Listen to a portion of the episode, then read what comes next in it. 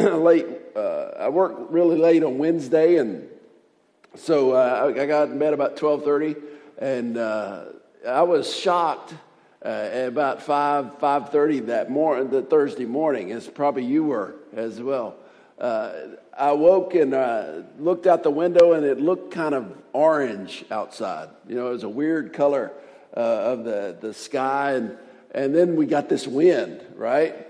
I mean, if you're on the east side of town, you got this wind, and uh, and I saw walking back on Broad Street yesterday. I saw a lot of trees and limbs down.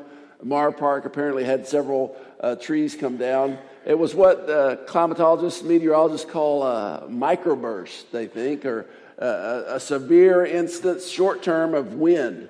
Uh, you know, and it made me think about the wind. We we don't think about wind unless it gets really out of hand, do we? Uh, but it's something that's necessary for life. It's necessary for pollination. It's necessary for uh, the, the blowing of, of water. It, the, the wind is something we need, but we don't ever think about. I would say a lot of us perhaps fall into that trap sometime with thinking about the Holy Spirit. The Holy Spirit, I think, is the forgotten member of the Trinity. Uh, the Holy Spirit is absolutely essential part of the Godhead.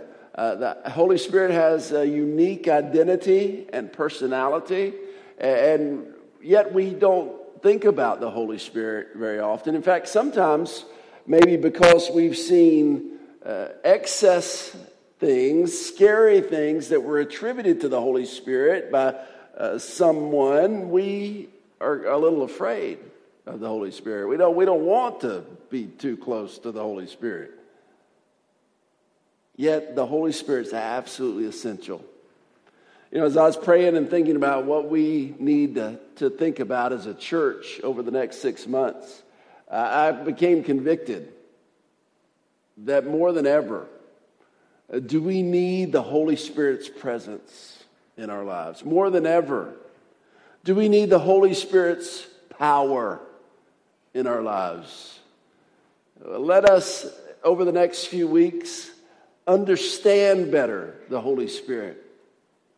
Let us, over however many years we have left of life, uh, let the Holy Spirit lead us to be His powerful witnesses in kingdom here on earth. That's my goal as we talk about the Holy Spirit, as we learn about the Holy Spirit uh, through the next few weeks. To begin today, uh, kind of an introductory uh, sermon, I want us to look at several different scriptures that talk about the coming of the Holy Spirit and the, the, the personality, in a sense, of the Holy Spirit. And we begin today by really thinking about the sovereignty of the Spirit. Uh, the, the Spirit cannot be caged up, the, the Spirit cannot be boxed in, the, the Spirit cannot be bottled up, if you will. We learn about that in John chapter 3. The John chapter 3 talks about the wind of the Spirit the wind of the Spirit. We're going to look at John chapter 3, verses 5 through 8. But this whole conversation is fascinating. Uh, Nicodemus, one of the Pharisees, comes to Jesus at night. He is secretly interested in, in this man who claims to be the Messiah. Now, as a Pharisee, his public position has to be uh, we don't like him, he's blasphemous. But he comes to him by night and he has this conversation out of which comes John 3.16, which we all know. Uh, but John 3, 5 through 8 is what we want to look at today as we begin thinking about learning about the Holy Spirit. Jesus answered, Very truly, I tell you, no one can enter the kingdom of God unless they are born of water and the Spirit. That is, they're baptized by water, and they also have the baptism of the Holy Spirit. Flesh gives birth to flesh, but the Spirit gives birth to spirit. You should not be surprised at my saying you must be born again. The wind blows wherever it pleases. You hear its sound, but you cannot tell where it comes from or where it is going. So it is with everyone born of the Spirit. This gives us some very important teaching. Now, I want to tell you in this verse, these verses, when it talks about wind and it talks about spirit, it's actually the same word in Greek. Uh, the word in Greek is pneuma. And we get pneumatic drill, an air powered drill, Uh, we get pneumonia in our English, uh, disease of the lungs. You see, this word did triple duty, actually, pneuma in Greek. It could mean wind or breath or spirit, depending on the context. And what it says to us is we can learn a lot about the Holy Spirit, this unique personality and part of the Godhead. We can learn about the Spirit through understanding and seeing the wind. You know, the wind is invisible, isn't it? Uh, you can never see it per se, you can only see its effects. Likewise, he says here uh, that the Spirit has to be a part of the conversion process. The Spirit has to be a part of you turning from the natural life, the flesh led life, to becoming a spiritual being, but you're not going to be able to see it. The, the work of the Holy Spirit will, will happen in its own time. The work of the Holy Spirit happens upon each person at different times and often in different ways. And you can't actually see that Spirit working on and in a person, but you can see the effects. That's what he's saying. And Nicodemus is confused, as maybe you are. So I want to look at some other verses that talk about the Holy Spirit, and, and let's see what, what needs to happen in this conversion process of the Spirit's work. The descent of the Spirit is talked about and really begins the church in Acts chapter 2. And Acts chapter 1, uh, Jesus has gone, he's died and been resurrected. He spent his time with the disciples, and, and before he leaves them, he says, You need to wait in Jerusalem until the Holy Spirit comes on you. And then there's a period of time until Pentecost, which was a Jewish harvest festival. You can read about it in the book of Deuteronomy. A Jewish harvest festival. Now, it's a big festival. People came from all over uh, Jerusalem to uh, they, for all over to Jerusalem to celebrate this great Jewish feast and holy day. And, and they would come together from all nations, it tells us in Acts chapter 2. And on, in Acts chapter 2, as we begin with verse 1, we see that this Pentecost is going to be far different than any that have come before. This Pentecost represents a turning point in the people who are led by and influenced by the old covenant to the new covenant. Before, in the old covenant, God lived in a temple in the Holy of Holies. Uh, he had his presence there. But in the new covenant, instead of God living in one specific place, instead, God would come eventually to live in all of the people who believed in him, who accepted him. Each person would become a temple. And it all begins on Pentecost, this Pentecost. Acts 2 1 through 4 says this When the day of Pentecost came, they were all together in one place. Suddenly, a sound like the blowing of a violent wind uh, came from heaven and filled the whole house where they were sitting. They saw what seemed to be tongues of fire that separated and came to rest on each of them.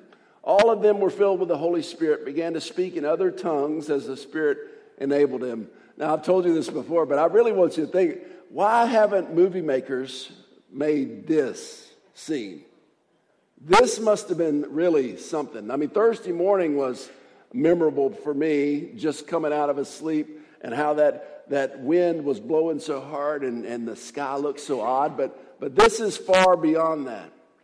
The Holy Spirit descends, and the Holy Spirit comes down and comes to each of these disciples who are gathered, and it gives them a unique gift on this Pentecost Sunday. Now, I've told you, people from all over, Jewish people from all over, have come to Jerusalem.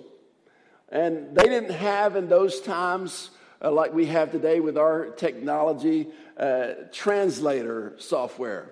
Uh, they, they didn't have those little earphones you can put on like they have at the United Nations, and, and you can understand what the speaker's saying in your own tongue by technological means. No, in those times, all these people with all the different languages they spoke were in Jerusalem in this place.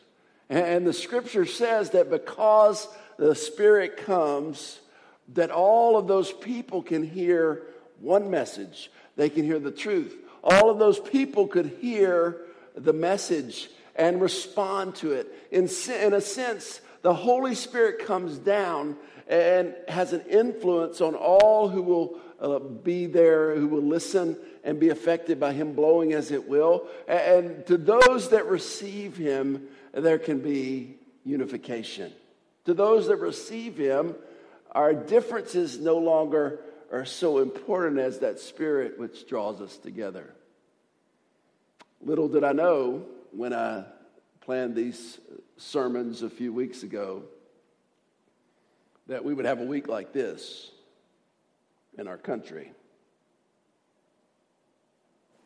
It's a sad thing to see people divided to the point where there is bloodshed and even death. What can bring us together? I believe nothing but the Spirit of God. I believe nothing but the church being the church, led by and empowered by the Holy Spirit. I believe we must be in the forefront of not being dividers, but uniters. I believe that just as on Pentecost Sunday, all these people came together from their different places with their different personalities and their different exteriors and their different languages, and they were brought together to be united in Christ by the Holy Spirit. And so I believe we, we who uh, hear the name, we who bear the name, must must embrace the fullness of the Holy Spirit. We all came from the same place. Just as every person, no matter the color of their skin, had the same red and white blood cells, have the same needs and hurts, joys and fulfillments. Once we were blind, those of us who are now Christians, but now we can see. Once we were condemned, now because of Jesus we are forgiven. Once we were dead, now we are alive. Once we were captives of Satan, now we've been set free. Once we were bound for hell, now we're going to heaven. Once we were helpless, now Christ lives in us. Once we were hopeless, now we have hope in God. Once we were without understanding, now we have the mind of Christ. But I tell you what happens is it's easy for us within a month or a year or 10 years, it's easy for us who have been Christians for a time uh, to then look at those who don't know Christ yet and be judgmental and discriminatory, isn't it? Without the Holy Spirit. You see, I think the Holy Spirit's blowing and, and sovereignty if we allow the Spirit to fill us and to lead us, then we remember that we all once were dead and blind. And it is not by our doing that we're saved, it's by the grace of God. We are all in the same place without God. We can be all in the same place with God.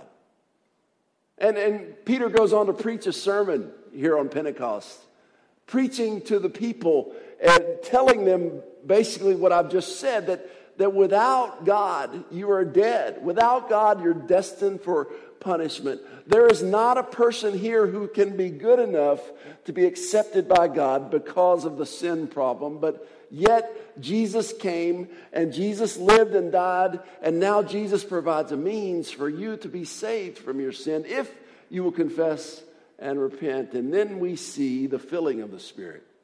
The filling of the Spirit. Then we see what for me is uh, uh, foundational verses uh, of how we have this conversion from flesh to spirit, how we have this conversion from dead to life. The filling of the Spirit, Acts 2 37, 38. back, do you have those verses? Yeah. Where the, when the people heard this, this is at the end of Peter's sermon, and they were cut to the heart and said to Peter and the other apostles, Uh, Brothers, what shall we do? And listen, very important. Peter replied, Repent and be baptized, every one of you, in the name of Jesus Christ for the forgiveness of your sins, and you will receive the gift of the Holy Spirit. All of that's important in the conversion process. Repent, understand your sinfulness, confess it. Repent of it means change your mind and then change your direction. And be baptized, be immersed into water by your own belief, your own confession, your own repentance. And you receive two things the forgiveness of sins. That is, you're reconnected back to God. Your sin no longer separates you from God. The forgiveness of sin and what? The gift of the Holy Spirit. What that tells me is as we respond to the working of the Spirit, as we respond to the blowing of the Spirit that, works in conviction, as we make those responses of confession and repentance and belief and are baptized, then through that process, God brings to live within us the Holy Spirit. The filling of the Spirit is absolutely what we need. But the problem is, even though eh, you look back at your baptism and you, you were filled with the Spirit then, you received the gift of the Holy Spirit, you have the capacity to not allow the Spirit to lead you to not allow the Spirit to fill you. I think because we're uncomfortable with things we can't see, uh, we perhaps don't allow the Spirit his full reign in our lives. D.L. Moody was preaching to a large audience, and he held up a glass and he said to the, the audience, uh, How can you drive the air out of this glass? How can you drive the air out of this glass? One person said, Well, you get a vacuum and suck it out. Well, that process would cause the glass to explode. And then, after people looked at him, like you're looking at me for a while, like, I don't know, how do you get the air out of this glass? He pulled out a pitcher of water and he poured it into the glass and filled it up to the top. And he said, So many of us try to live a Christian life by sucking out a sin or two, dealing with a fault or two, instead of allowing the Holy Spirit to displace all of those fleshly temptations and failings. I think, I think our problem in living the Christian life is that we don't live it fully. We don't allow the Holy Spirit to lead us and fill us every day. I will tell you, I begin every day by saying, Lord, let me get out of the way. Let your Spirit fill me and lead me today. And I would encourage you to do the same thing. In Ephesians 3 19, eh, eh, Paul prays for the Ephesians in this way to know this love that surpasses knowledge, that you may be filled to the measure of all the fullness of God. How are you filled with God? How do you have a fullness of God? It's through His Holy Spirit living inside of you where you're yielded and surrendered to Him. He picks up and returns to the theme a couple chapters later in Ephesians 5:18. Do not get drunk on wine, which leads to debauchery. Instead, be filled with the Spirit. Be filled with the Spirit. Now, why is he saying it's a command, be filled with the Spirit, when they already have the Spirit? It's because even after we've become Christians, after we've been converted, we so often get distracted. We so often fill our lives with other things. And here he picks out one we get drunk on wine. But I think we have all kinds of ways we try to fill that place that only God can truly fill up. Without the water of God, the Spirit of God displacing all those other things, we never live in the fullness of God. We never experience all the riches that God has for us in Christ.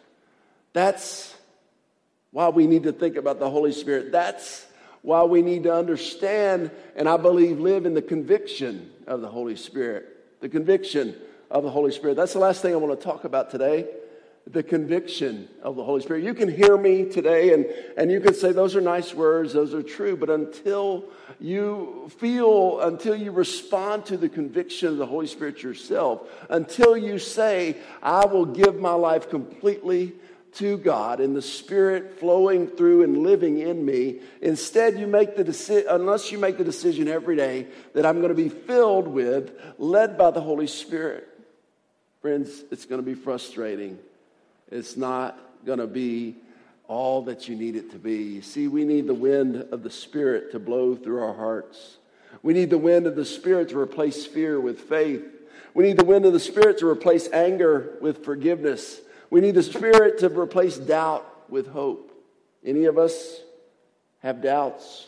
Any of us have anger? Any of us have fear? We need the Spirit working in fullness to replace anger with love. We need the Spirit replacing judgment with grace. We need the Spirit replacing bitterness with trust, pride with humility. We need the Spirit to replace envy with kindness. We need the Spirit to replace cowardice with courage. We need the Spirit to replace impatience with perseverance. We need the Spirit to replace harshness with compassion and selfishness with generosity. How long have we in this country been talking about our race problem? Perhaps we've been going about it the wrong way.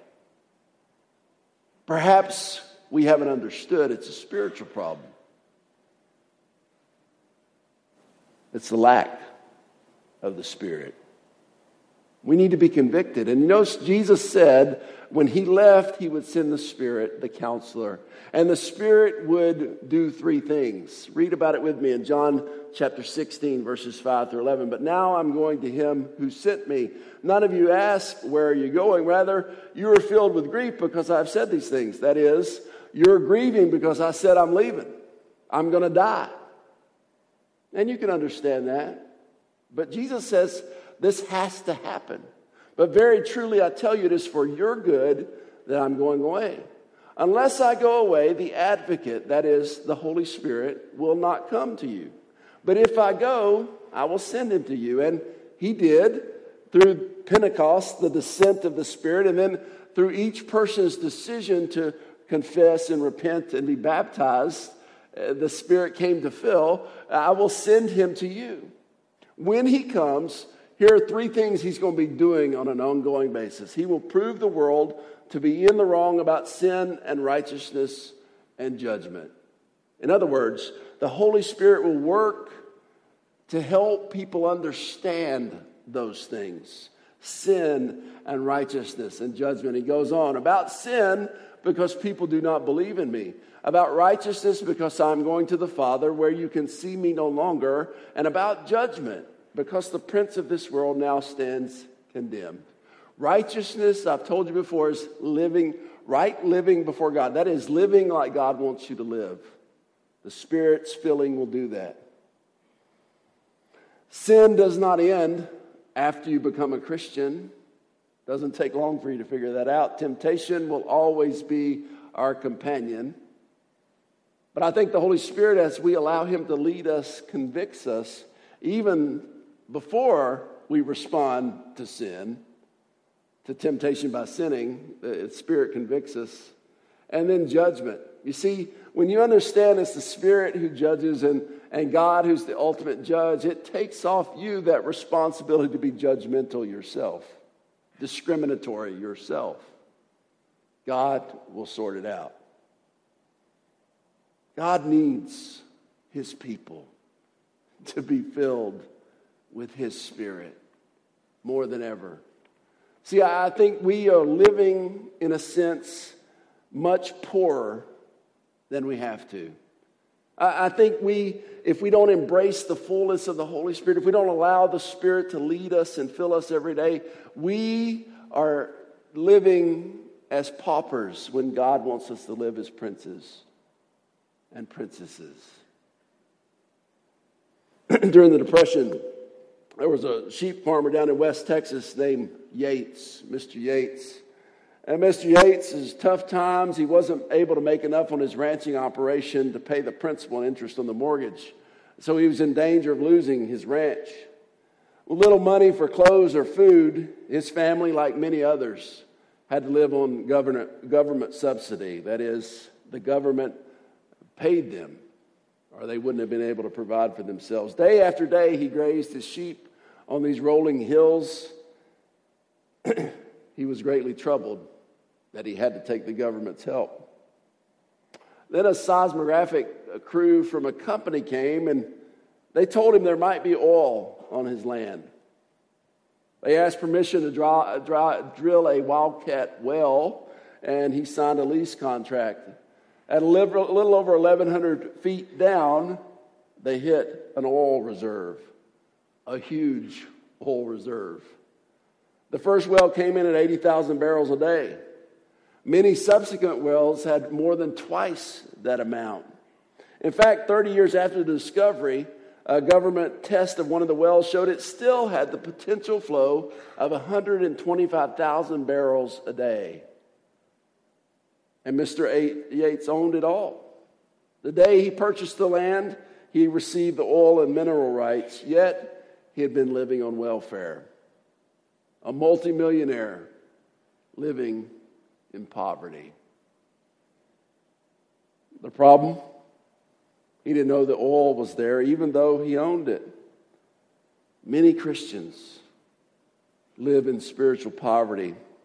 We're entitled to the gifts of the Holy Spirit and His energizing power, but we are not even aware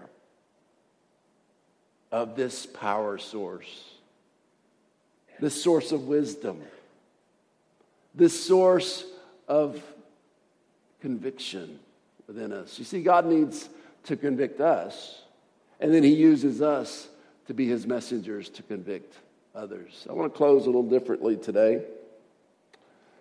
I want us to, if you're able, I want us to get on our knees and pray. Let's get on our knees and pray. If you're able, if not, that's okay. I'll lead us in prayer.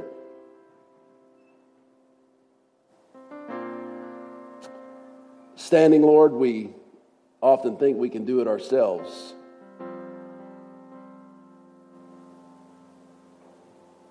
But on our knees, we know we need help.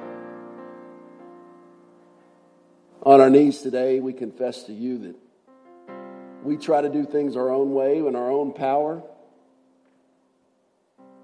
that we often ignore